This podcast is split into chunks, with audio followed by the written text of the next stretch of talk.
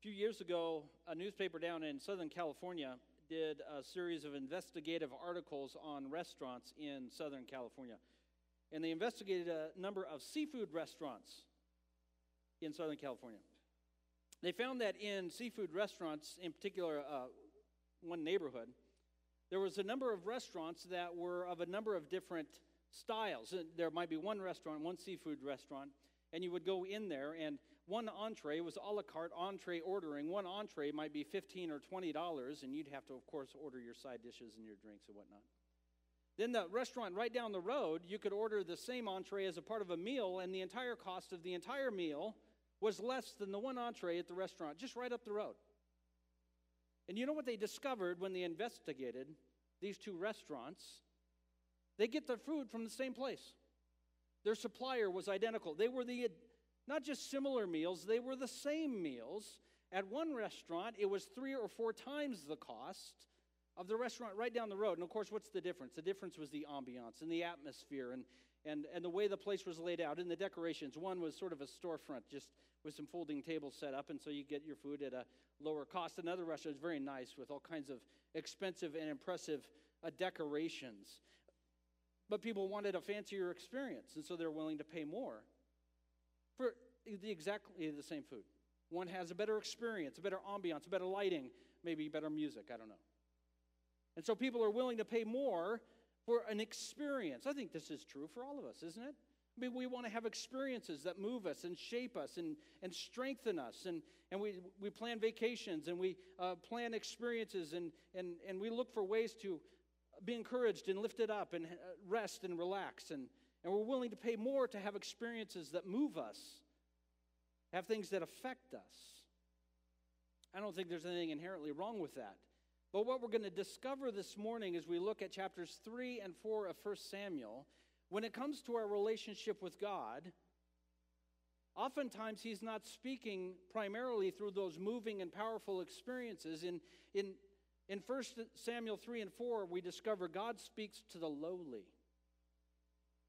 God speaks to the lowly. And we want to understand how this works because it's critically important as we understand how God is working. What should we expect in our relationship with God? How should we expect Him to be working in our lives? And we're going to look this morning at how God speaks to the lowly. Now, I know I read from 1 Samuel chapter 3. It's one of your favorite stories in the book of Samuel, right? You've all heard that story when you were in Sunday school. You probably know the flannel graphs. I should have a giant flannel graph installed, right? But we're going to actually start in chapter 4. We'll get back to Samuel in chapter 3 and Eli's trouble sleeping. But we're going to look first at chapter 4.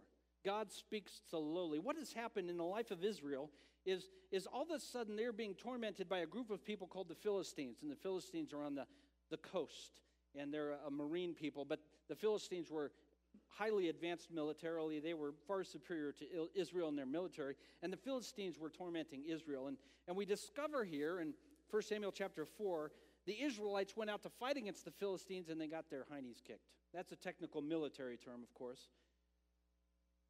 Thousands of people died. The Philistines were victorious over the Israelites, and uh, they, were, they were distraught. They were, they were concerned they were going to continue invading and continue fighting them, and what's going to happen. So the, the Philistines uh, were setting up again to fight against the Israelites, the people of God, the people of Israel. And the Israelites had this bright idea let's bring out the Ark of the Covenant. Let's bring out the Ark of the Covenant. You remember the Ark of the Covenant, right? After the people of Israel left the land of Egypt, while they were in the wilderness, God gave plans to Moses for the Ark of the Covenant and the tabernacle. And the Ark of the Covenant was a box, essentially. It was a really expensive box. It was completely covered with gold inside and out. And on top of the Ark of the Covenant, there was uh, cherubim, these angels with these long wings touching in the middle. And they had poles going into the Ark of the Covenant uh, that were, they carried the Ark of the Covenant on their shoulders. How often were the poles removed from the Ark of the Covenant? Never. The poles were to never be removed from their spots. And they were these long gold covered poles. And it was a beautiful box, a beautiful, uh, significant part of the history of the Jewish people. Remember when they invaded the promised land and they marched around Jericho? You remember that? They marched around Jericho. What was at the very front of the army of the Lord marching? The priests and the Ark of the Covenant.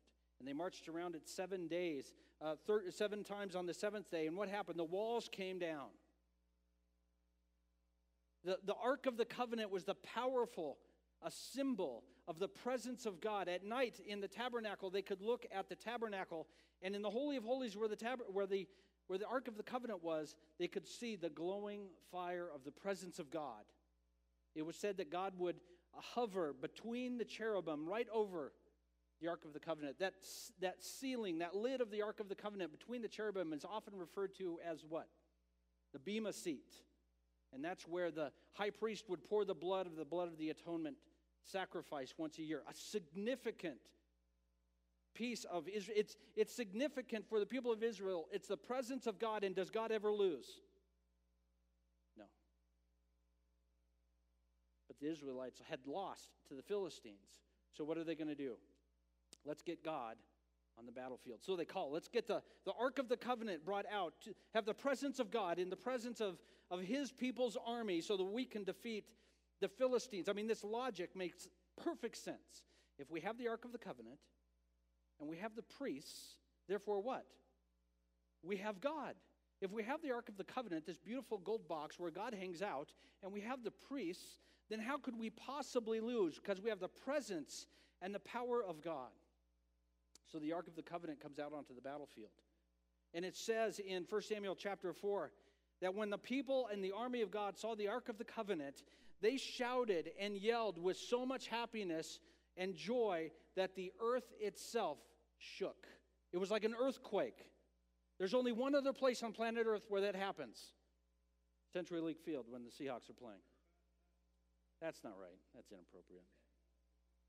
But that's what it's like. It, it, it, it, it so loud and so much, so much joy that they shouted, and the, and the Bible describes an earthquake. In fact, it was so loud that the Philistines could hear it, and it says they were scared. They were frightened. They said, not only are they excited and are they invigorated and are they coming to alive again, but now they have the presence of God with the Ark of the Covenant. What will save them? Verse 3 of 1 Samuel chapter 4 just to read it. When the soldiers returned to the camp, the elders of Israel asked, Why did the Lord bring defeat upon us today before the Philistines? Let us bring the ark of the Lord's covenant from Shiloh. Shiloh is where the tabernacle was at this time in their history, so that it may go with us and save us from the hand of our enemies. Who was going to save them? What was going to save them? The ark of the covenant.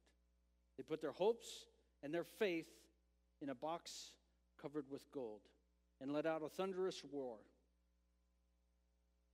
The Philistines were frightened by this, but nonetheless they said, We will fight them. And they said, uh, The Philistines said this Be men.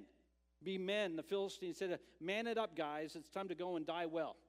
And they went and fought the, the Israel army, and they defeated them and, and gave them an even worse shellacking than they did in the previous battle.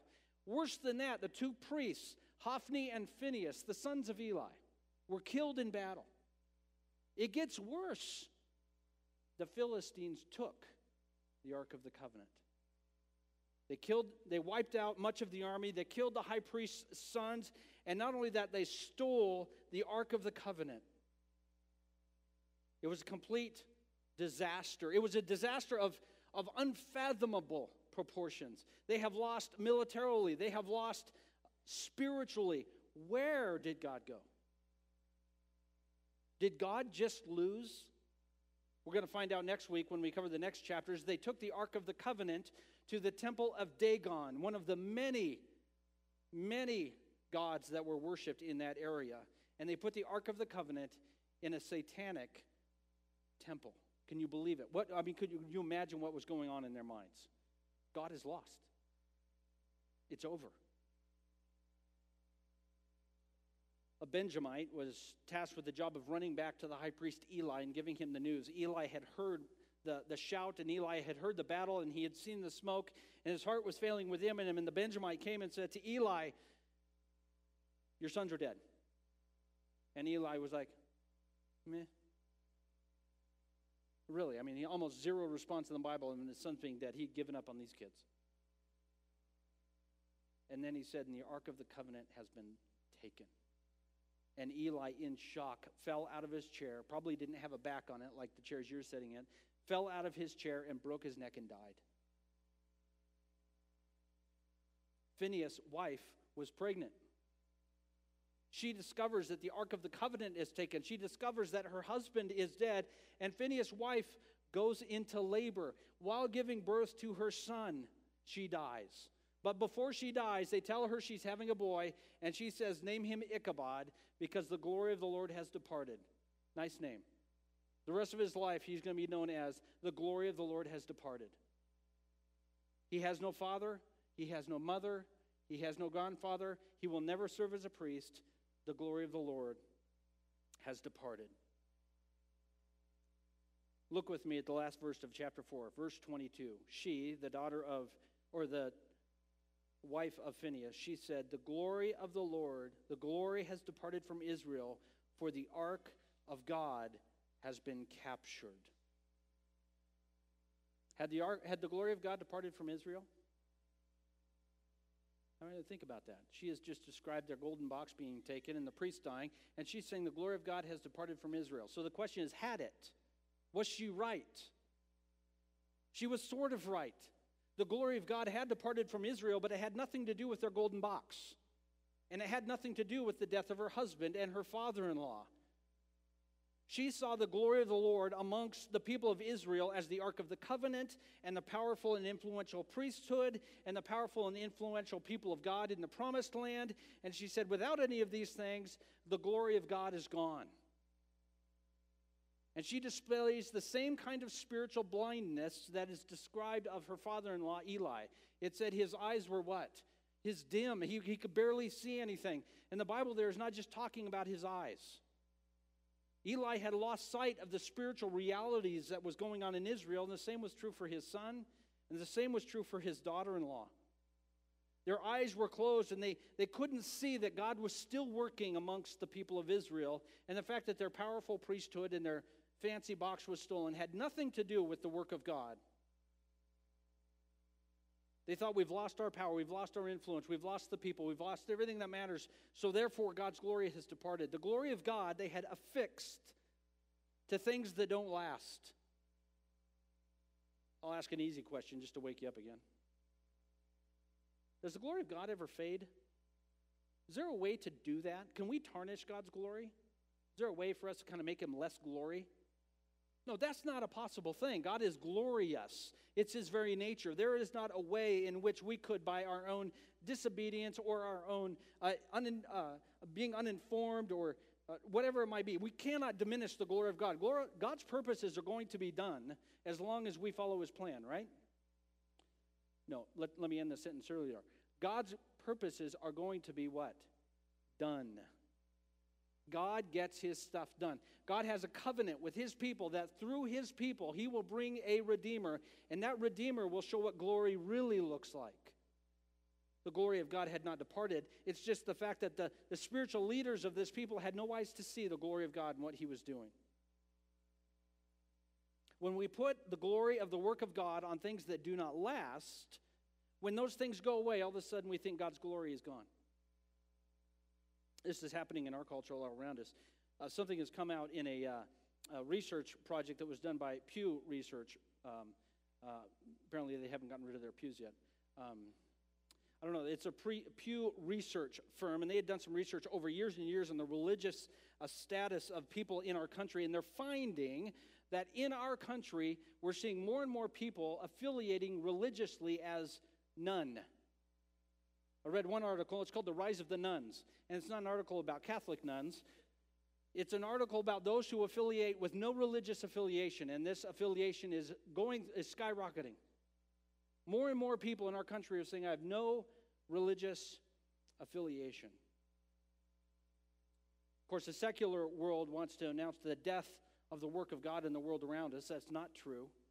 But what has happened, and I'm going to tell you what has happened, and I've only been wrong once today is so many of us were sold a bill of goods in regard to what God is doing. We were told that if you've got good religion, good old time religion maybe, you do what God does, says, you mind your P's and Q's, You do what religious people do, you're going to experience blessing, you're going to experience influence, you're going to experience money, you're going to experience no problems in your family. Uh, you're going to be a, a part of the political conversation in the country because religious influence is a major influence in our country in many ways. And all of a sudden, one by one, over the course of the last 30 years, those things have fallen away, haven't they? All of a sudden, Christians lived longer than 10 days and they realized God doesn't always pour his blessing out in ways we would want. Anybody? Sometimes his blessing looks a lot like hurt.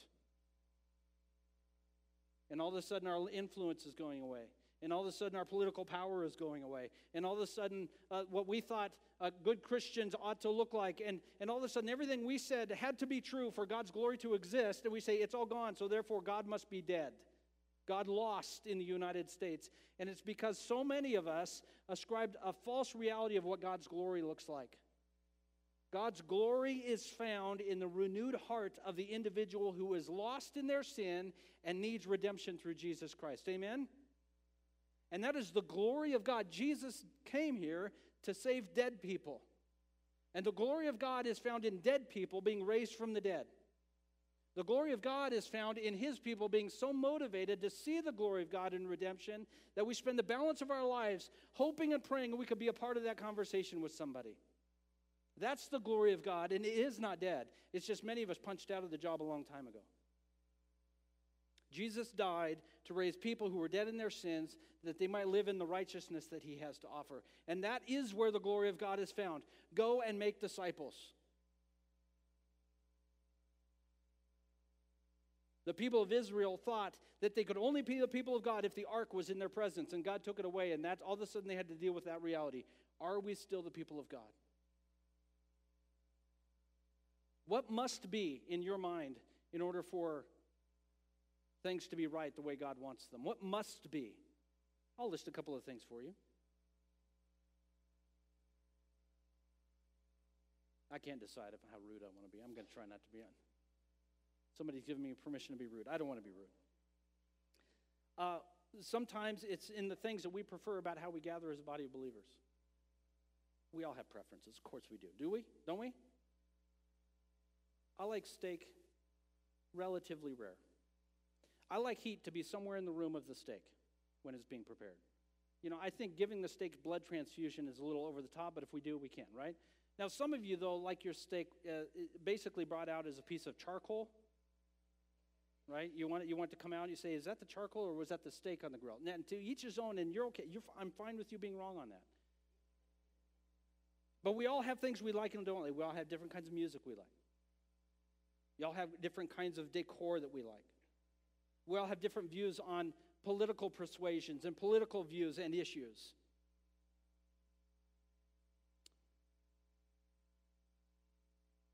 We can fall easily and quickly into the trap that the Israelites fall, fell into.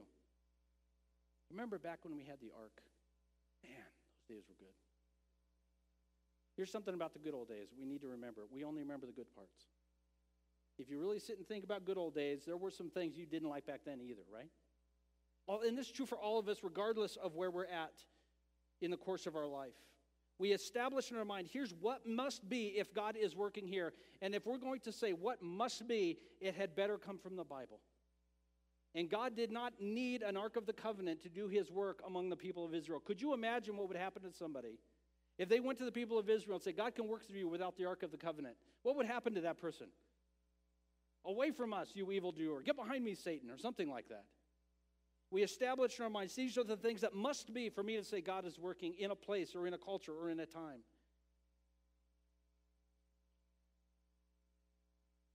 And for the people of Israel, they wanted power and influence and religious respectability. And God did not speak to the high and mighty religious respectability of their time. God was silent when they needed him because they weren't actually seeking him, they were seeking his power to get what they wanted. The ark was gone and the glory had departed, but only because they were blind to see what God was doing. The high and mighty, powerful religious elite were seeking the Lord on their own terms, and God was silent.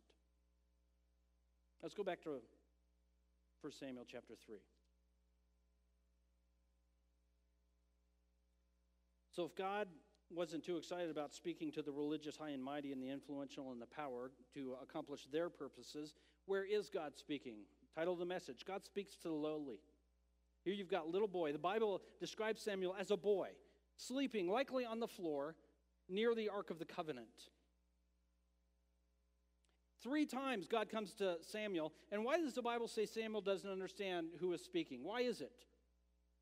The Bible says quite clear because Samuel didn't know the Lord. They'd never been introduced properly. And so he hears this voice. He, he assumes it's old man Eli. Why didn't Eli come to him? Because Eli's an old guy, can't see past his nose, and he's a big fella. If Eli needs something, he rings his bell, and Samuel comes running. So, three times Samuel hears Eli, and three times, or Samuel hears the Lord, and three times uh, he goes to Eli because he has never been properly introduced to the Lord. It's unbelievable think of Samuel. He doesn't know the Lord. And Eli, with all of his uh, spiritual blindness, so at least is smart enough to figure out that Samuel is hearing from God. What must that have been like for Eli? An old man serving faithfully ish. And now God shows up in the temple finally. Because the Bible describes these times as saying, in those days, the word of the Lord was rare. And but God finally shows up at the tabernacle, the temple as it's described, and God is finally going to give a word. And what does he say to Eli? Zilcho is the theological term. He comes to the little boy, Samuel, who is described in the scripture as he doesn't even know the Lord, never been introduced. And I think the word of Samuel, properly spoken, he spoke it from his heart, although the words had been given to him from Eli, is this uh, Samuel, Samuel, the Lord said to him, Speak. Your servant is listening. Speak. Your servant is listening. And what did, Sam, what did the Lord tell Samuel? He said, I am going to judge Eli in his house. It's about to happen. His sons are going to die. Eli is going to die. The priesthood is removed from their family. The voice of judgment and prophecy came to Samuel in that moment, and it was the voice of God, and it was the word of God. Samuel, chosen by God, not of his own merit, but just because God speaks to the lowly, was given the prophecy which he communicated to Eli the next morning. Was the glory of God gone in Israel? Remember, Phineas' wife on her deathbed says the glory of God is gone in Israel. Was it gone? No, he was speaking to Samuel.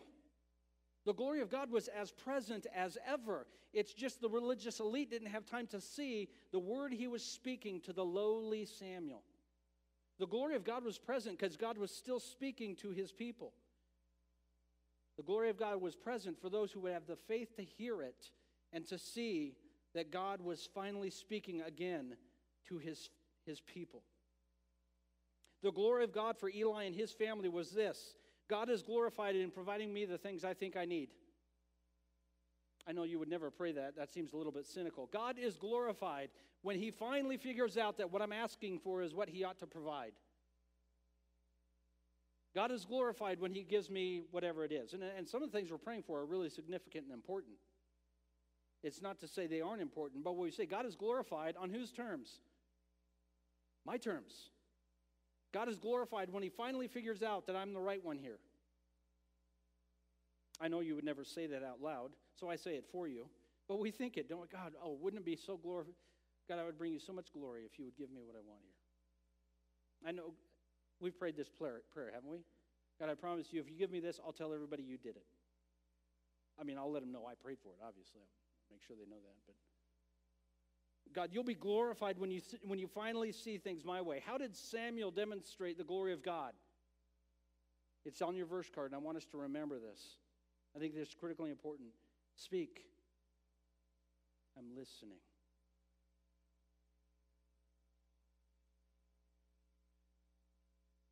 God is glorified when, in that humility, we finally get to that place. We sing that song, A Good, Good Father. We say, He knows what we want before we ask. Maybe every now and then, in the time we're spending before Him in prayer, we can just say, you know what? God, you know what's on my mind. So you can handle that as you see fit. But God, I'm listening. I'm listening. Can you, God, be glorified by telling me what I need to hear. God, be glorified by showing me in your word the truth of what's going on in my heart. What are the things in my life that need to die right now? Got all, you can handle that other business. You know all about it. God, I'm listening.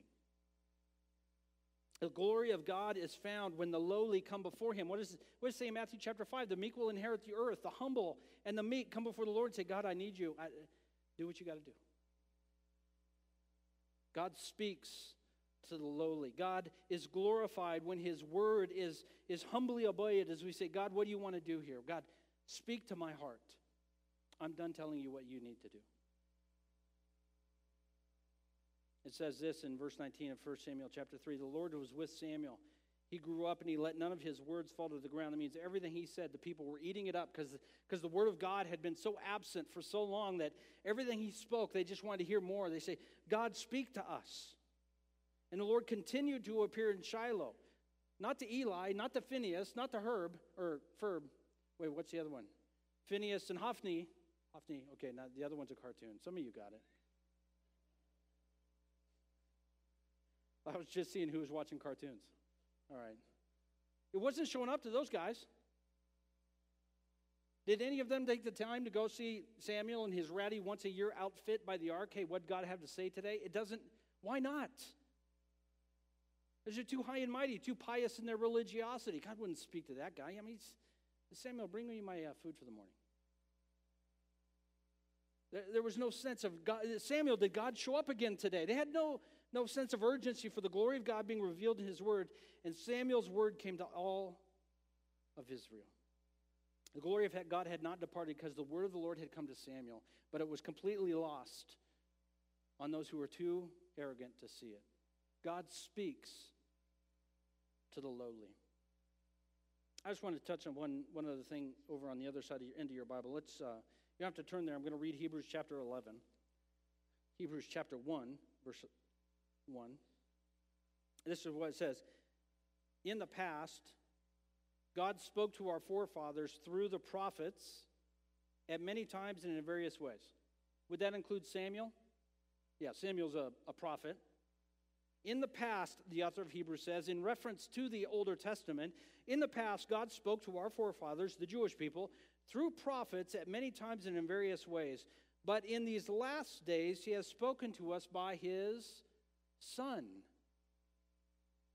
whom he appointed heir of all things and through whom he made the universe. The Son is the radiance of God's glory and the exact representation of his being, sustaining all things by his powerful word.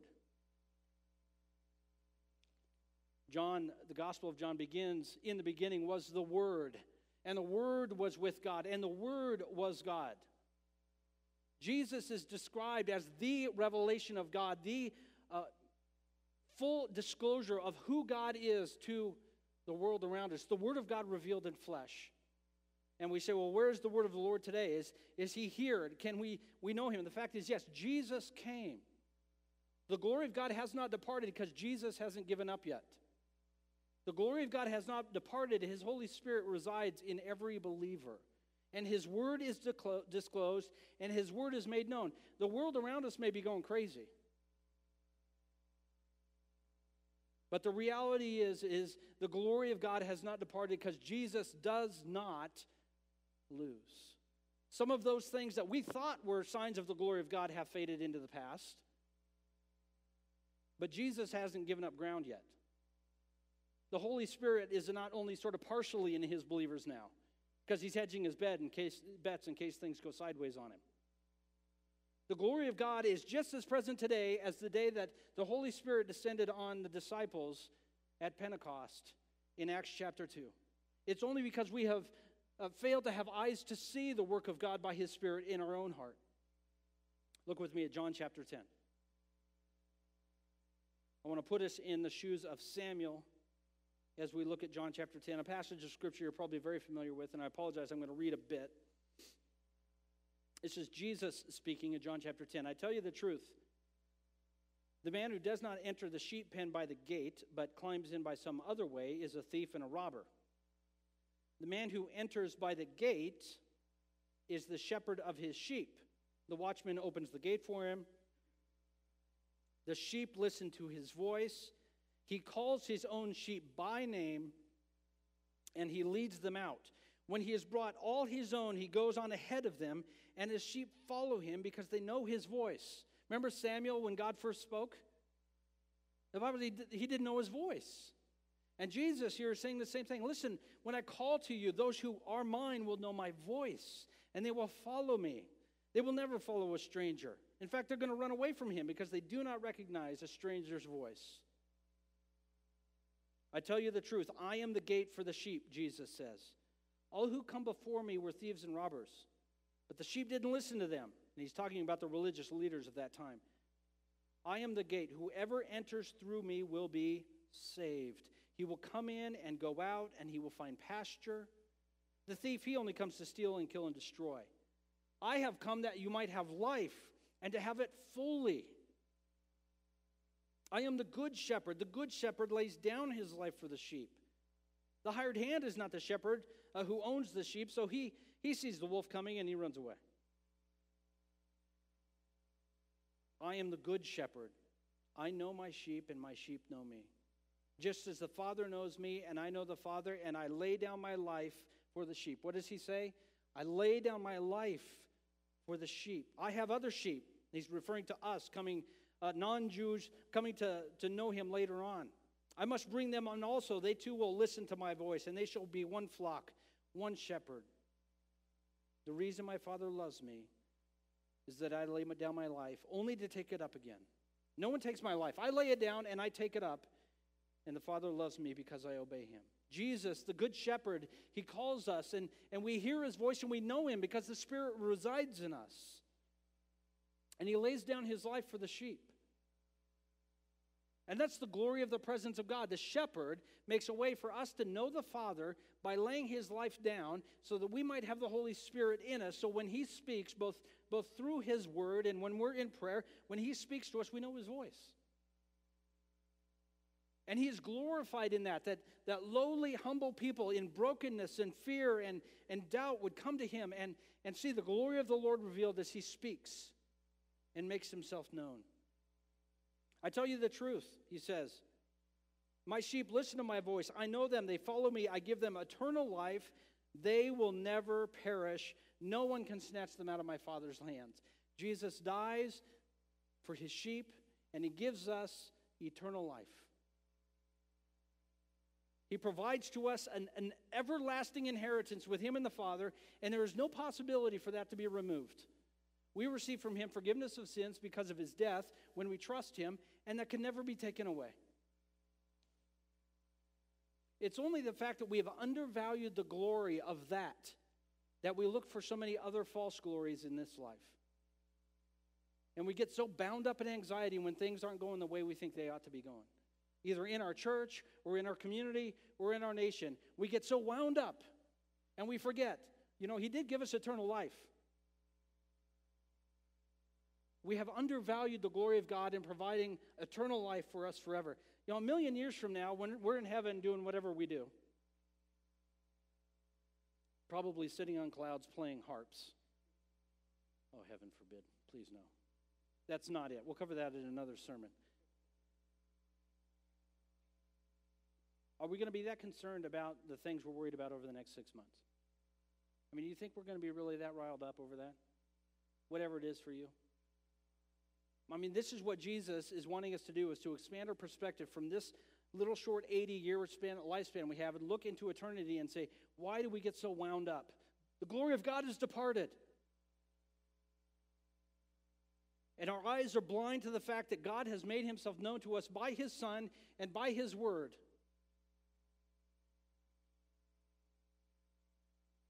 God speaks to the lowly.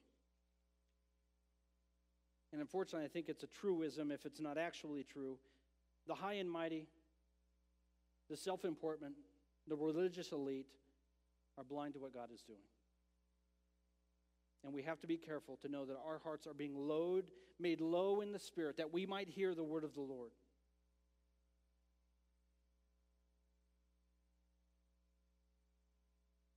Let me make two distinctions as we think about hearing the word of the Lord. A distinction I didn't make up comes from another author, but I think it's uh, relevant to what I'm trying to say here.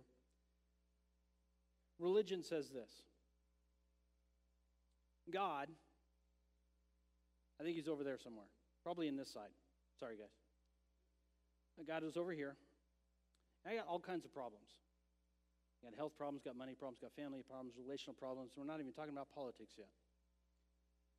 We got all kinds of problems. So what I need to do, because God's over there, probably in a, in a cloud. Let's just assume cloud or smoke. Uh, he's probably mad. I mean, we just have to assume he's really ticked off about something.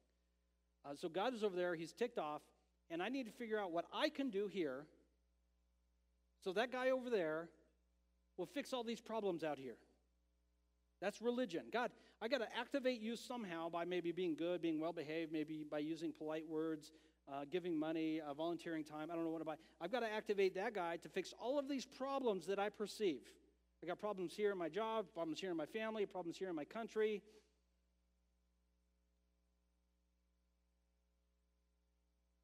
And I get frustrated when I do all the things I know he's into. Because obviously I know everything God's into because of my vast intellect. I do all these things God's into, and it drives me nuts when He won't do the things I know He's supposed to do. Anybody ever felt that way before? Of course. We're humans. This is what Israel was doing. God, we got the ark, give us victory.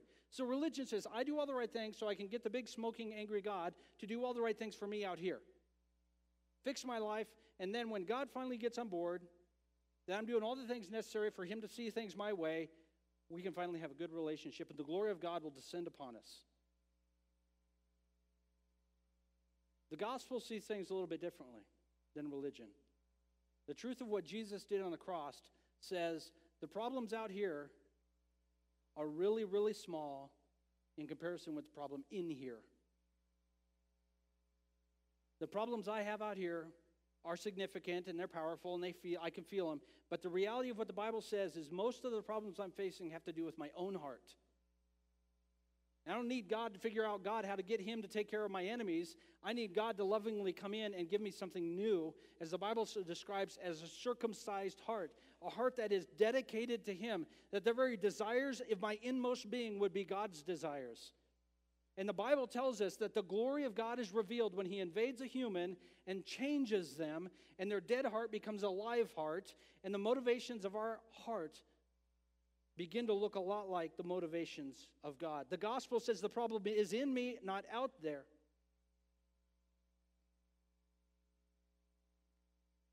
The stuff that really matters that God needs to do to bring Him glory in your life is not the stuff you see, it's the stuff that goes on inside of you every single day.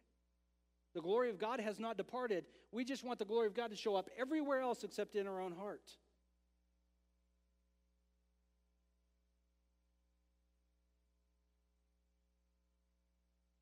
The elders of the people of Israel said, Bring the ark so we can get the ark to save us. Samuel understood the work of God and the glory of God and said, God, I'm listening.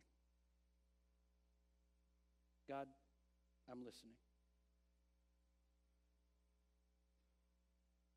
I want you in the quietness of your own heart as you're thinking about these things. Again, what, the main thing I want you to take away today is God speaks to the lowly. And I want you maybe in sensitivity to what the Spirit is saying to you, we have these two ways we can approach God. God, I'm going to do everything I can so that you can fix all my issues. Or, God, I'm listening. What, what is the description of, our, of your relationship with God? Which one of those matches up with your experience? Is it what are all the, what are all the do's and don'ts I need to line up so God will bless me? Or is it, God, I'm listening. What do you got? And I know day in and day out that's going to shift back and forth, but I want you to think about this. God's glory hasn't departed, it wants to find its place in your heart. God's glory wants to move in on your heart and transform your rebellious heart into an obedient heart. Not so that you do the right things, worse than that, that you want to do the right things. A heart dedicated to Him. God speaks to the lowly, where He, by the conviction of His Holy Spirit, humbles us, and we say, God, your way, but not my way.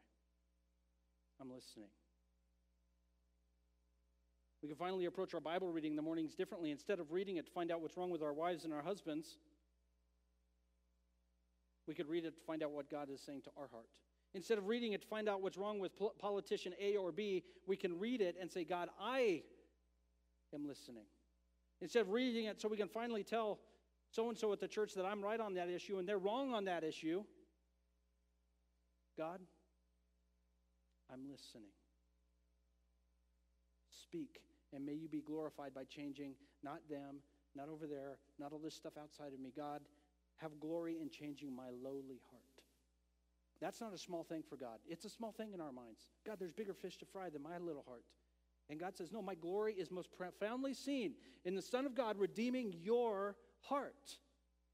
There will no, be no greater glory in this life. There will not be a bigger thing for Him to do in you than redeeming your heart today.